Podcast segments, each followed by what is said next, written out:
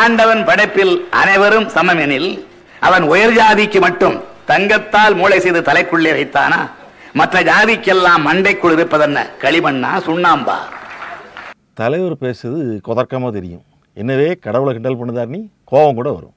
ஆனால் யோசித்து பார்த்தா அதில் உள்ள உண்மை வரைக்கும் தொண்ணூற்றேழு சதவீதம் பேத்த உங்கள் ஆளுகளுக்கெல்லாம் படிப்பு வராடே நீங்கள்லாம் உங்கள் அப்பா அம்மா பார்க்குற தொழிலை பாருங்கன்னு ஏமாற்றி படிக்கிறதுக்கான உரிமையே தடுத்து கீழே உட்காத்தி வச்சிருந்த அந்த வெறும் மூணு சதவீத ஆளுகளை பார்த்து கேட்ட கேள்வி இது.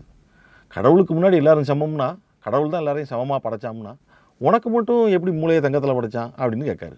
கரெக்டு தானே? தன்னோட பதினாலாவது வயசுலேருந்து தொண்ணூற்றி நாலாவது வயசு வரை எண்பது வருஷம் மக்களோடவே வாழ்ந்து எளிய மக்களுக்காகவே யோசித்து மக்கள் சேவைக்கு தன்னோட வாழ்க்கை அர்ப்பணித்த அந்த தலைவருக்கு இப்போ நூற்றாண்டு கொண்டாட்டம். அவரை பற்றி பெருமையாக பேசுறதுக்கு அவர் மக்களுக்கு செஞ்ச நல்ல காரியங்கள் ஆயிரக்கணக்கில் இருக்குது அது அவர் செஞ்சதுக்கான மரியாதை. அதே மாதிரி அவர் மேலே சுமத்தப்பட்ட வீண் பழிகளும் அவதூறுகளும் இருக்குது அந்த பொய்யான பழிகள்லாம் இவர் மேலே எப்படி சுமத்தப்பட்டுச்சு சுமத்துனது யார் அதோட உண்மைத்தன்மை தெரியாமல் இன்றைக்கும் எப்படிலாம் பரப்பிட்டு இருக்காங்கன்னு இன்றைக்கி பாப்பமாடே என்னங்க? சொந்த அபிமானம்னு ஒண்ணு இருக்குல்ல? அது இந்த கோச்சில? கலைஞர் மஞ்சள் பையோட டிக்கெட் இல்லாமல் திருட்டு ரயில் ஏறி வந்தவர் அப்படின்னு ஒரு அவதூறு. இதை ஆரம்பித்து வச்சது ஜெயலலிதா. குக்கப் ஸ்டோரிஸ்னு ஒரு விஷயம் இணையத்தில் இப்போ அதிகமாக உழவுது அதாவது ஒரு பொய்யை புனைவு பண்ணி திரும்ப திரும்ப அதை நம்புறாப்படி சொல்லி அதையே உண்மையாக்குறது.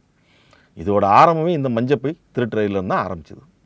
இதுக்கு ஏதாச்சும் ஆதாரம் கிடையாது அப்படின்னு கேட்டால் கண்ணதாசன் வனவாசம் புத்தகத்தில் இதை எழுதியிருக்காரலா அப்படின்னு சொல்லுவாங்க.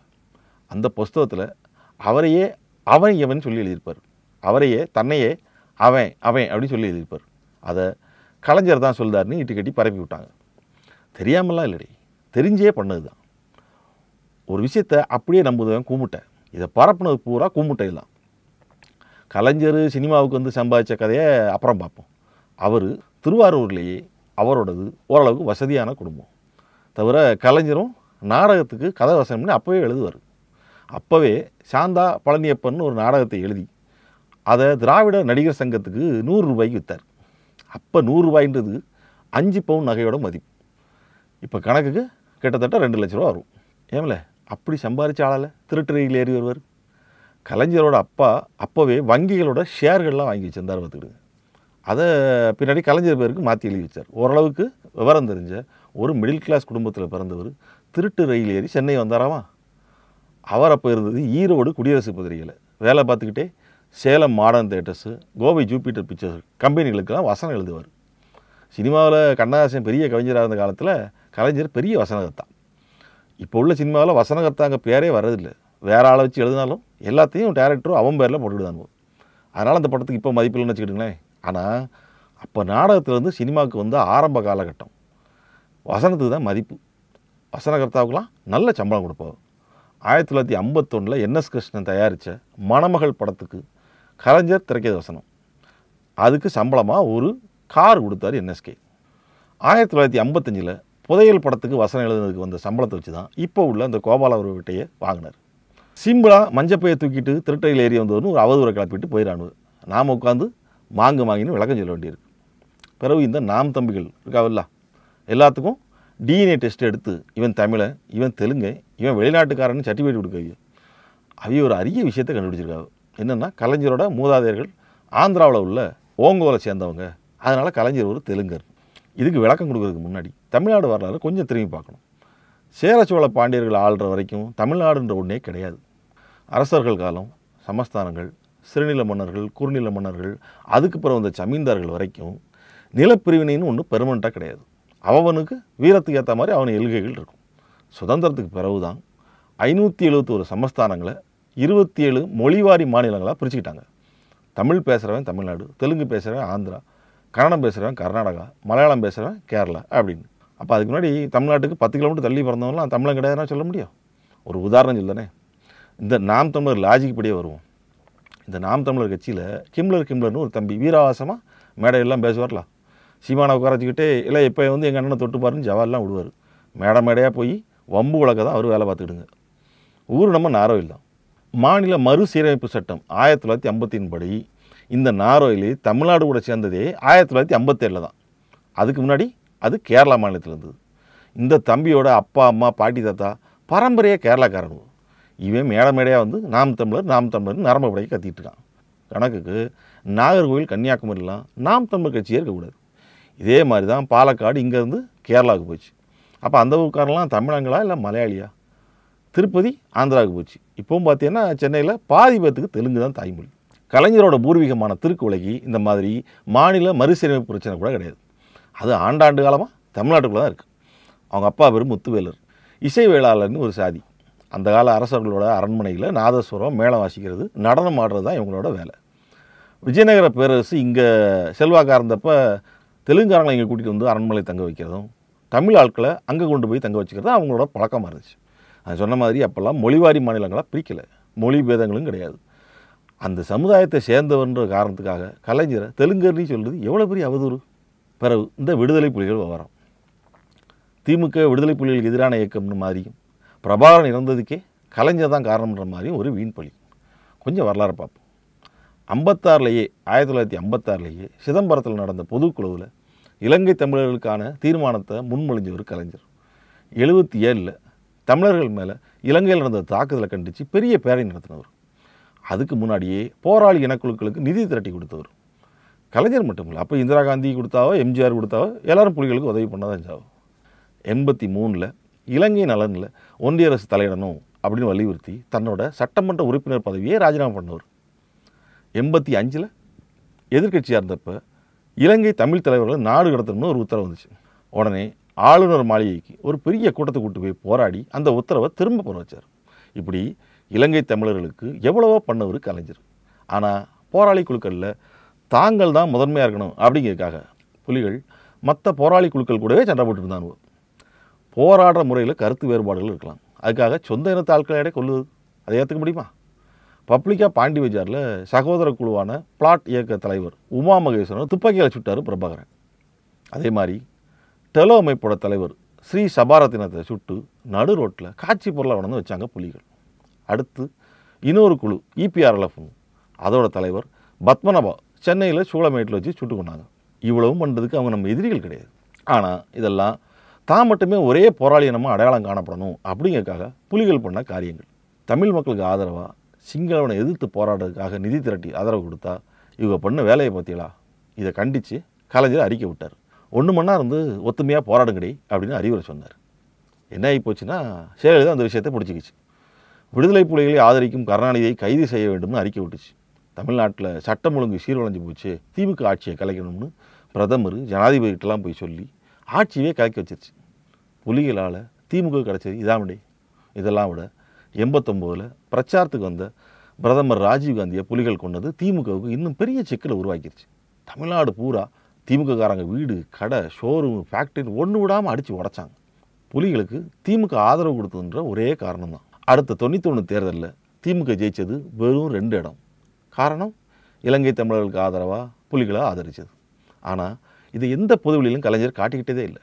ராஜீவ்காந்தி கொலைக்கு பிறகு கூட வெளிப்படையாக ஆதரிக்க நிறுத்திட்டாரே தவிர அவங்கள பழித்து ஒருவதும் பேசினதில்லை பார்த்துட்டு ஆனால் தொண்ணூத்தொன்னில் ஆட்சிக்கு வந்த ஜெயலலிதா புலிகளுக்கு எதிராக தடா போடான்னு சட்டங்களை கொண்டு வந்துச்சு. பிரபாகரன் ஒரு தேடப்படும் குற்றவாளி.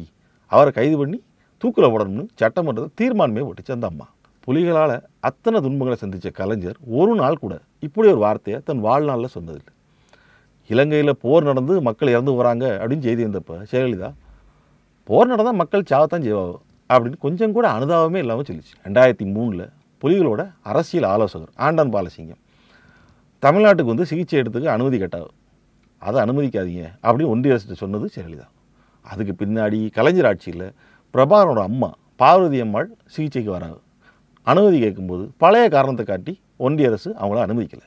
இதை தெரிஞ்ச கலைஞர் மேலிடத்தில் பேசி உடனே அனுமதி வாங்கினார். மருத்துவ சிகிச்சைக்கு வரவங்க அரசியல் சம்பந்தமாக எதுவும் பேசக்கூடாது பேட்டிகள் கொடுக்கக்கூடாது அப்படின்ற ஒரே ஒரு நிபந்தனையை மட்டும் ஒன்றிய அரசு வீச்சுது. அது ஒரு விதத்தில் சரிதானே? ஆனால் பார்வதி அம்மாள் கூட இருந்த நெடுமாறன் இதுக்கு ஒத்துக்க வேண்டாம்னு சொல்லிட்டார். எதுக்குன்னா தெரியாது. உடனே பார்வதி அம்மாளை மலேசியாவுக்கு அனுப்பிட்டார். இதில் கலைஞர் மேலே ஏதாச்சும் தப்பு இருக்காடே? ஆனால் இப்போவும் இந்த ஊத்தவாயனுங்க பார்வதி அம்மாளுக்கு மருத்துவ வசதி செஞ்சு கொடுக்காம திருப்பி அனுப்பிட்டார் கலைஞர் அப்படின்னு சொல்லிட்டு தெரியானது. அது என்ன அளவோ புரியலடே. ஈழத்தமிழர் நலனுக்கு ஒரு துரும்ப கூட கிள்ளி போடாத புலிகளை கண்மூடித்தனமாக எதிர்த்த ஜெயலலிதாவை ஈழத்தாய்ங்க ஆனால் புலிகளால் தன் அரசியல் வாழ்க்கையில் அதிக அளவு பாதிப்படைஞ்ச கலைஞரை துரோகிங்க அனுபவம். ரெண்டாயிரத்தி ஒம்போதில் இலங்கையில் போர் உச்சத்தில் இருந்தப்போ கலைஞர் எதுவுமே செய்யலை. பேருக்கு பீச்சில் போய் ஒரு மூணு மணி நேரம் கண் துடைப்பு உண்ணார வந்தார் அப்படின்னு இப்போவும் பேசாவும் இலங்கை தலைவருக்கு ஆதரவு கொடுத்துருக்கோம் புலிகளுக்கு நிதி உதவி கொடுத்துருக்கோம் தே தேவையான உதவிகளை பண்ணி கொடுத்துருக்கோம். இதெல்லாம் நம்ம கையில் இருக்க விஷயங்கள். உடனே பண்ணோம். பக்கத்து நாட்டோட அரசியல் விவகாரங்களில் உள்நாட்டு போர் விவகாரங்களில் ஒரு மாநிலத்தோட முதல்வர் எந்த அளவுக்கு தலையிட முடியும்? நம்மளால் என்ன பண்ண முடியும்னா ஒன்றிய அரசுக்கு அழுத்தம் கொடுத்து இளைஞ அரசுக்கிட்ட பேசி போர் நிறுத்தத்தை அறிவிக்க வைக்கலாம். கலைஞர் அதை பண்ணலைன்னு நினைக்கிறாங்க. ஏப்ரல் இருபத்தி ஏழு ரெண்டாயிரத்தி ஒம்பது அன்னைக்கு கலைஞர் உண்ணாவிரதம் இருக்காருன்னு தெரிஞ்ச உடனே ஒன்றிய அரசாங்கம் சொல்லி தூதரகம் இலங்கை அரசுக்கிட்ட பேச்சு. உடனே அன்னைக்கு காலையிலேயே பத்து மணிக்கு இலங்கையில் அரசு உயரதிகாரிகள் இராணுவ அதிகாரிகள் எல்லாம் உட்காந்து பேசினாங்க. கடைசியில் இலங்கை வடக்கு பகுதியில் கனரக வாகனங்களை பயன்படுத்த மாட்டோம். விமானத்திலிருந்து குண்டு போட மாட்டோம். பொதுமக்களை தாக்க மாட்டோம்னு உறுதி கொடுத்தாங்க. அது ஒன்றிய அரசு மூலமாக கலைஞர்கிட்ட தெரிவிக்கப்பட்டுச்சு. உடனே தான் உண்ணாவத்தை நிறுத்தினார். சொல்லப்போனால் ஆறு மணி நேரத்தில் இது செஞ்சது பெரிய விஷயம். ஆனால் இதை பற்றி யாரும் பேச மாட்டாங்க. கலைஞர் கண் துடப்பு உண்ணார இருந்தார் பீச்சில் ஃபேமிலியோடு போய் காற்று வாங்கிட்டு உட்காந்தார் கேலி தான் பண்ணுவார். இதே மாதிரி கலைஞர் மேலே போடப்பட்ட இன்னொரு பெரிய பழி சர்க்காரியா கமிஷன். விஞ்ஞான ஊழல் பண்ணார் நீ. அதை பற்றி ஏற்கனவே நான் தெளிவாக பேசியிருக்கேன். டிஸ்கிரிப்ஷனில் லிங்க் இருக்கும். அதை பாருங்கள் இது மாதிரி அவர் மேலே நிறைய அவதூறுகள் வீண் பழிகள் எதுக்குமே கலைஞர் பெருசாக ரியாக்ட் பண்ண மாட்டார். எதுக்குமே சோர்ந்து உட்காரவும் மாட்டார். இவ்வளவு சோதனைக்கு பிறகும் அவர் பண்ண நலத்திட்டங்கள் இலவச திட்டங்கள் ஆயிரக்கணக்கில் இருக்கும். ஒவ்வொன்றுத்துக்கு பின்னால் ஒரு காரணம் இருக்கும். உதாரணத்துக்கு ஒரு விஷயம் சொல்லனே. கிட்டத்தட்ட எழுபதுகளில் பிரசவ காலன்றது பொம்பளைகளுக்கு இப்போ இருக்கிறத விட கொஞ்சம் கடுமையாக இருக்கும். இப்போயாச்சும் கொஞ்சம் மருத்துவ வசதியெலாம் வந்துருச்சுன்னு வைங்களேன். அப்போ நிறைய பேர் நாட்டு வைத்தியம் தான் பார்ப்பார் பிரசவன்றது பெண்ணோட மறுபிறவி அப்படின்னே சொல்லுவாங்க. ஏன்னா பிரசவத்தில் இறப்பு விகிதம் வந்து இப்போ உள்ள காட்டில் ரொம்ப அதிகம் அப்போ. குழந்தையோ தாயோ யாரோ ஒருத்தர் இறந்து போக அதிக வாய்ப்பு இருந்தது. வயசான பாட்டிகள் யாராக இருந்தால் கேட்டு பாருங்களேன். பத்துலேருந்து பதினஞ்சு பிள்ளைகள் பத்திருப்பாங்க நாலோ அஞ்சோ இறந்துருக்கும். நூற்றில் ஒரு பொண்ணு பிரசவத்தில் இறந்துரும். எண்பதுகளில் அந்த இறப்பு விகிதம் கொஞ்சம் குறைய ஆரம்பிச்சது. இப்போ அந்த விகிதம் ஆயிரத்தில் ஒருத்தன்ற அளவுக்கு நல்லா குறைஞ்சிருச்சு. கிட்டத்தட்ட பத்து மடங்கு குறைச்சிருக்கும் இன்னும் சொல்ல போனால் வருஷத்துக்கு ஒம்பதாயிரம் கர்ப்பிணி பெண்களை நம்ம காப்பாற்றிட்டு இருக்கோம். இது எப்படி சாத்தியமாச்சுன்னு இதுக்கான விவரங்கள் எடுத்து பார்த்தோம்னா பிரசவகால இறப்புக்கான காரணங்களில் இரத்த சோகை நோயும் அதிக உதிரப்போக்கும் தான் மெயினான காரணங்கள். ரத்த சோகை உள்ள ஆட்களுக்கு உதரப்போக்கு இருந்துச்சுன்னா அது இன்னும் பெரிய ரிஸ்க்கு ரத்த சுகை ஏற்படுறதுக்கு ஒரு காரணம் சத்து குறைபாடு. சத்து குறைபாடுக்கு கர்ப்பிணிகளுக்கு பிரைமரி ஹெல்த் சென்டரில் சத்து மாவு கொடுக்க ஆரம்பித்தாங்க இன்னொரு காரணம் கொக்கிப்புழு. இந்த கொக்கிப்புழு உடம்புக்குள்ளே எப்படி வருதுன்னா நம்ம கால் வழியாக தான் அது நுண்ணுயிராக இருக்கும். நாம் வெறுங்காலில் நடக்கிறப்ப கால் வழியாக உள்ளே நுழைஞ்சி உடம்புக்குள்ளே தங்கிக்கும். ஒரு கட்டத்தில் குடலை சுற்றி சுற்றி கொக்கி மாதிரி தொங்கி ரத்தத்தை உறிஞ்சிரும். இந்த கொக்கி புழுன்றது பிரசவ இறப்புக்கு பெரிய காரணமாக இருந்தது. இதை தடுக்கணும்னா வெளியே போயிட்டு வந்ததும் கால்களை கரெக்டாக சுத்தம் பண்ணணும் செருப்பு போட்டு நடக்கணும். இதெல்லாம் விழிப்புணர்வு பிரச்சாரமாக முன்னெடுக்கிறத தாண்டி இன்னொரு கோணத்தில் யோசிச்சார் கலைஞர். அதுதான் இலவச செருப்பு வழங்குற திட்டம். அதுக்கான திட்டத்தையும் வகுத்தார். பள்ளி மாணவர்களுக்கு இலவச செருப்பு கொடுத்தா ஒரு தலைமுறையே செருப்பு போட பழகிடும். அடுத்த ஒரு பத்து இருபது வருஷத்தில் இந்த பிரச்சனைகளுக்கு தீர்வு வந்துடும்னு முடிவு பண்ணி தான் இலவச செருப்பு திட்டத்தை உருவாக்குனார். அது அமலுக்கு வந்தது எம்ஜிஆர் காலத்தில்னாலும் தொலைநோக்கு பார்வையோட இந்த திட்டத்தை உருவாக்குனது கலைஞர். இப்படி ஒவ்வொரு இலவச திட்டத்துக்கு பின்னாடியும் ஒரு காரணம் இருக்கும். அதே மாதிரி இந்தியா உலகமயமாகும் போது மக்கள் உலக நடப்புகளை தெரிஞ்சுக்கணும்னா செய்தித்தாள்களை விட ஒளி ஊடகம் தான் சிறந்ததுன்னு முன்னாடியே கணிச்சார் தலைவர். அதனால தான் எல்லாருக்கும் இலவச டிவி கொடுத்தா. உலக செய்திகள் உள்ளூர் செய்திகள் எல்லாத்தையும் தெரிஞ்சுக்கிட்டதுனால அதுக்கு பிறகான மக்கள் சிந்தனைகளில் எவ்வளவோ மாற்றங்கள் ஏற்பட்டிருக்கு. கலைஞர் ஏற்படுத்தின நலத்திட்டங்களை பற்றி சொல்லணும்னா ஒரு நாள் பத்தாடி எல்லா கிராமங்களுக்கும் மின்சாரம் சாலை வசதிகள் ஏற்படுத்தி கொடுத்தது. நகரங்களில் பாலங்கள் அமைச்சு போக்குவரத்து எளிதாக்குனது. பியூசி வரைக்கும் இலவச கல்வியை அறிமுகப்படுத்தினது. இலவச வீடுகள்னு எத்தனையோ இலவச திட்டங்கள். இலவசம் மட்டும் இல்லை சேலம் இரும்பு தொழிற்சாலை மாதிரி ஆலைகளை உருவாக்குனது. சிட்கோ சிப்காட் மாதிரிய கார்ப்பரேஷன் உருவாக்கி தொழில்துறையை வளர்த்தது. ஐடி துறையை உருவாக்கி சேவைத்துறையை வளர்த்ததுன்னு எத்தனையோ திட்டங்கள்.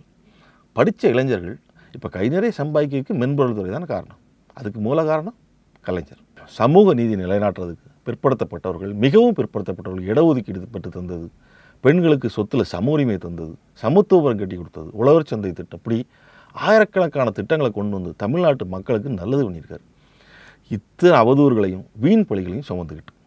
வீடுகளில் ஒரு உத்தரத்து ஒன்று இருக்கும். அதில் ஆணி அடித்து கேலண்டர் மாட்டோ கம்பு கட்டி தொட்டில் போடோ வயலுக்கு போயிட்டு வருவான் வந்து அந்தால அருவாளை சொறி வச்சுட்டு போவான். இப்படி அது என்ன பண்ணாலும் அது பாட்டுக்கு வீட்டை தாங்கிட்டு நிற்கும். அது மாதிரியான ஒரு பழிதாங்கி தூண்டாண்டே நம்ம கலைஞர். ஒரு நாட்டுக்கு நூறு ஆண்டுக்கு ஒரு தலைவர் தான் இது மாதிரி கிடைக்கும். அவர் எப்போவோ போட்ட திட்டங்கள் இப்போ நம்மளுக்கு உபயோகமாக இருக்கும் இப்போ போட்ட திட்டங்கள் நம்ம சந்ததிக்கு உபயோகமாக இருக்கும். தமிழ்நாட்டு வரலாற்றில் மற்ற ஆளுவை ஆட்சி அமைச்சு கோட்டைக்கு வந்திருக்கலாம். வருங்காலங்களையும் கூட வரலாம். ஆனால் அவங்க எல்லாருமே கலைஞர்ன்ற ஜங்ஷனை சுற்றி தான் வந்தாகணும். தமிழக அரசியலில் கலைஞர் ஒரு தவிர்க்க முடியாத சக்திடே வாழ நீ செய்த யாதும் என்னென்ன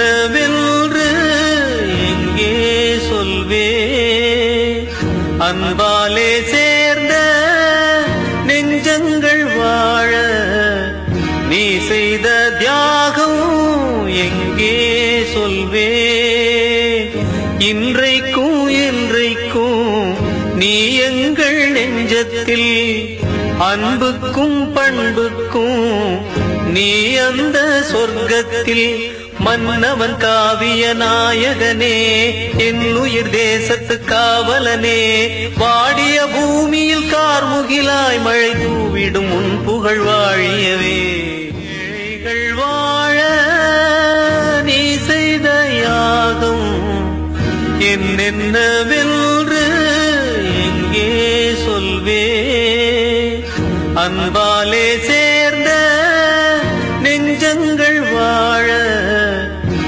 செய்த தியாகம் எங்கே சொல்வே?